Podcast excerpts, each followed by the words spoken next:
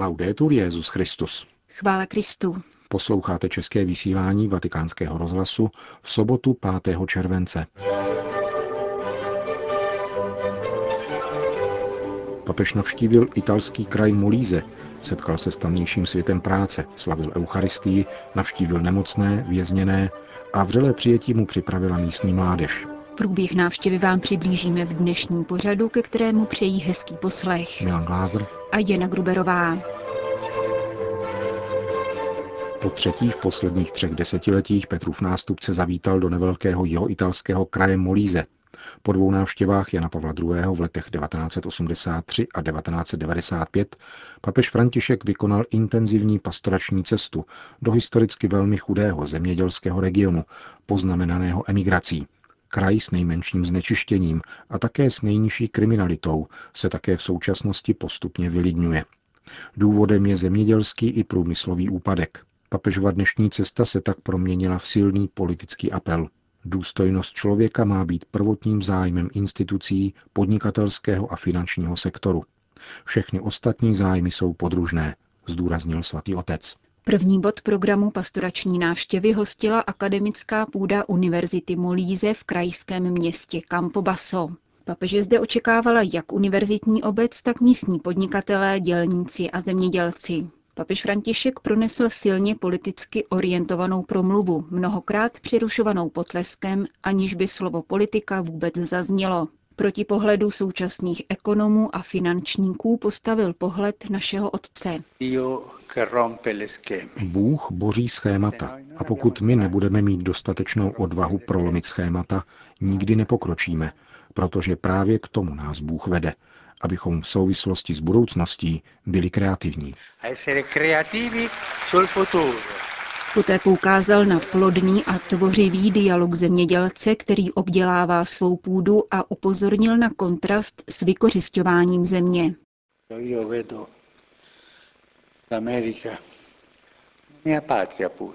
Vidím, jak se v Americe mé vlasti kácejí pralesy a obnažuje se půda, kterou nelze obdělávat, která nemůže vydat život. To je náš hřích těžit ze země a nedovolit, aby ona sama nám dala to, co v sobě nese, za pomoci našeho obdělávání. Dalším etickým problémem, který zavinila dnešní pracovní vytíženost žen i mužů, je nedostatek času na děti. Ztrácíme tuto schopnost, tuto moudrost hrát si se svými dětmi. Hospodářská situace nás nutí k tomu, abychom oni přicházeli. Prosím, ztrácejte čas se svými dětmi. Toto je kritický bod, který nám umožní rozlišit a zhodnotit lidskou kvalitu ekonomického systému, ve kterém žijeme. Do tohoto rámce náleží také otázka pracovní neděle, která se netýká jen věřících, ale jako etická volba zasahuje všechny. Pokračoval papež František a zdůraznil, ztrácíme prostor pro nezištnost. Otázka zní, čemu chceme dát přednost. Volná neděle s výjimkou nezbytných služeb potvrzuje, že prioritou není ekonomika, nýbrž člověk a nezištnost. Nikoli v obchodní, nýbrž rodinné a přátelské vztahy. Pro věřící pak vztah s Bohem a společenstvím. Možná nadešel okamžik, abychom se dotázali, zda pracovat v neděli je pravá svoboda – Překvapující Bůh a Bůh prolamující schémata překvapuje a boří schémata proto, abychom byli svobodnější. Je Bohem svobody. V závěru své promluvy papež vznesl konkrétní žádost ke státním a evropským institucím, aby prostřednictvím paktu zaměstnanosti navrátili pracovní místa do vylidňujícího se kraje. Musíme hájit důstojnost, kterou nám práce dodává. Loučil se papež František s jeho italskými pracovníky bankrotujících zemědělských a průmyslových podniků, poté co vzpomenul na houževnatost a obětavost místních lidí. Když jsem byl provinciálem jezuitů, bylo třeba vyslat někoho na Antarktidu, aby tam jako kaplan žil deset měsíců v roce. Přemýšlel jsem, kdo by tam mohl jít a jeden spolubratr, otec Bonaventura de Filipis, pak šel. Představte si, že byl rodákem z Campobasso.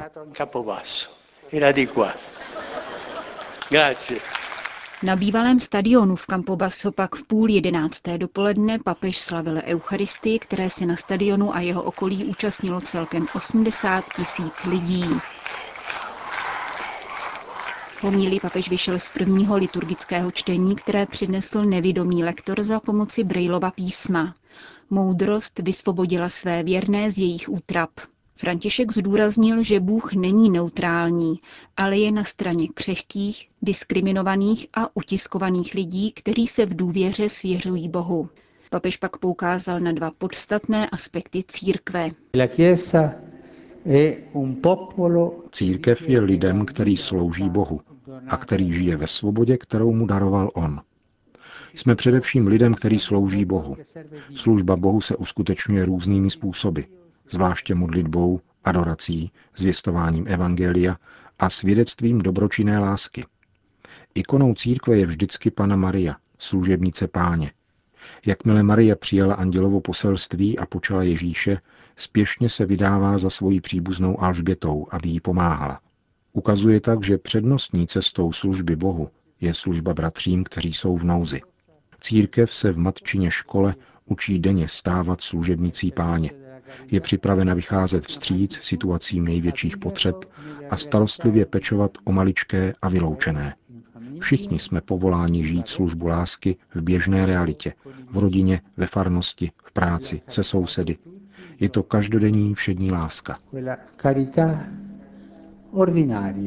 Svědectví lásky je mistrovskou cestou evangelizace, pokračoval papež. V tom byla církev vždycky v první linii. Svojí mateřskou a bratrskou účastí sdílí těžkosti a křehkosti lidí. Křesťanské společenství se tak snaží dávat společnosti duši a umožňuje jí hledět dál a doufat. E to je to, oč se vy, drazí bratři a sestry této diecéze, velkodušně snažíte. Podporování pastorační horlivostí svého biskupa. Povzbuzuji vás všechny, kněze, zasvěcené osoby a věřící lajky, abyste na této cestě vytrvali, sloužili Bohu službou bratřím a šířili především kulturu solidarity. Tohoto nasazení je velice zapotřebí v situaci materiální a duchovní nouze, zvláště nezaměstnanosti, rány, která vyžaduje veškeré úsilí a odvahu všech. Práce je výzvou, která interpeluje zejména na odpovědnost institucí podnikatelského a finančního světa. Je nezbytné postavit důstojnost člověka do středu každé perspektivy a každého činu. Jiné zájmy, byť legitimní, jsou druhotné. Středem je důstojnost člověka. Proč? Protože člověk je obrazem božím.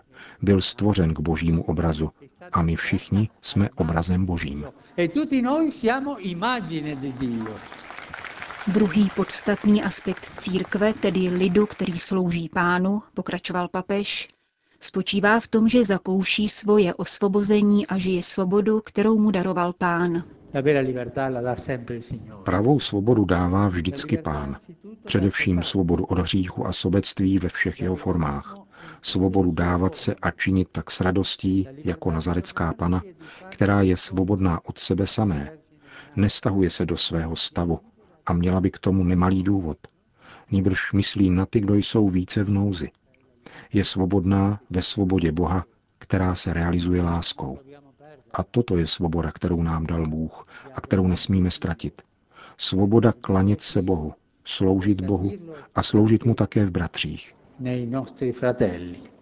Tuto svobodu, řekl dále papež, zakoušíme v křesťanském společenství, když se dáváme do služeb druhých, bez svárů, bez stranictví a bez sklepů.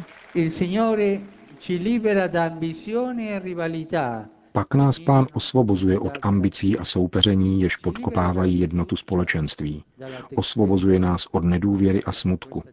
A tento smutek je nebezpečný, protože nás sráží dolů. Mějte se tedy na pozoru.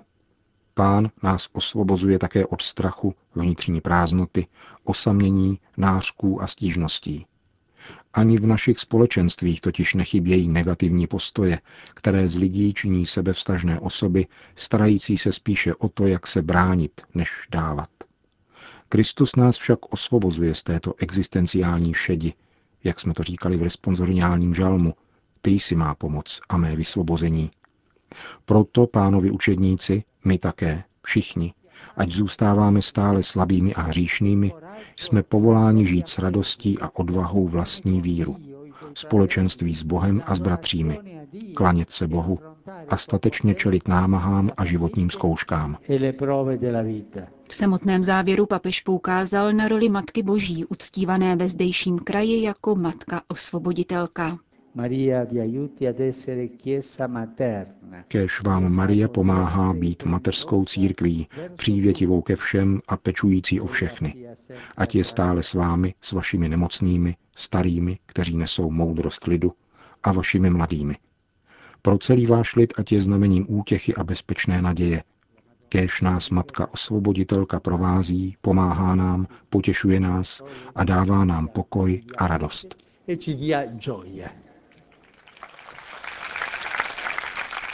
Končil Petrův nástupce svojí homílii.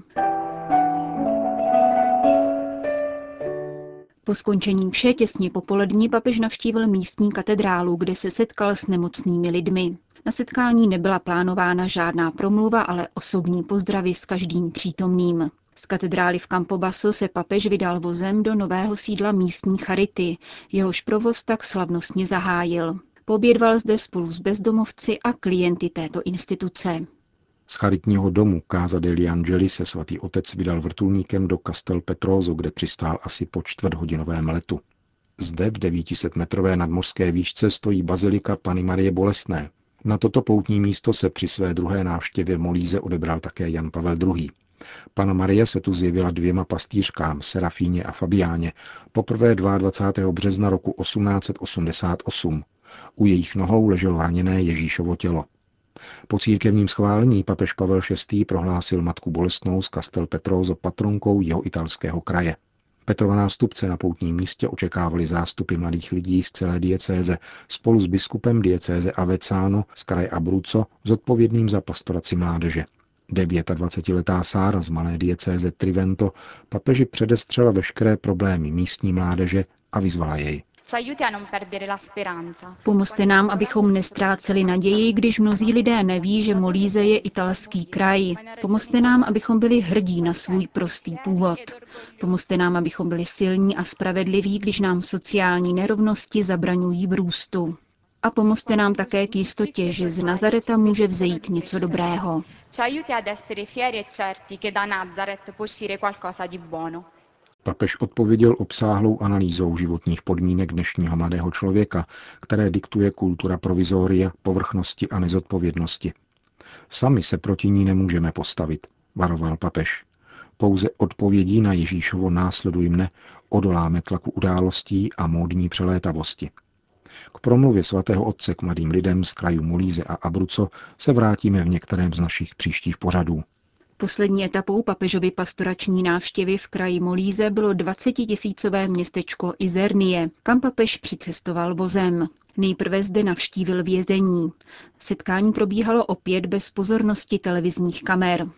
Papež zde povzbudil odsouzené v jejich nesnadné cestě za resocializací. Je třeba se vydat cestou, kterou, jak řekl, se musí ubírat jednak společnost venku, dále v samotném vězení, ale především každý ve svém vlastním svědomí, srdci. Důležité je nezůstat stát na místě. Když voda dlouho stojí, skazí se. Je třeba denně putovat. S pomocí Boží krůček za krůčkem. Bůh je milosedenství a stále nás miluje. Když jej hledáme, on nás přijímá a odpouští nám neochabuje v odpouštění. Řekl papež s odkazem na moto své pastorační návštěvy v tomto italském kraji. Poté se papež odebral do městské katedrály, kde pozdravil schromážděné nemocné. Na náměstí před katedrálou pak večer oslovil občany města Izernia a vyhlásil jubilejní rok na připomínku 800 let od narození papeže svatého Celestína V. Také k této promluvě svatého otce se vrátíme v některém z našich příštích pořadů. Končíme české vysílání vatikánského rozhlasu. Chvála Kristu. Laudetur Jezus Christus.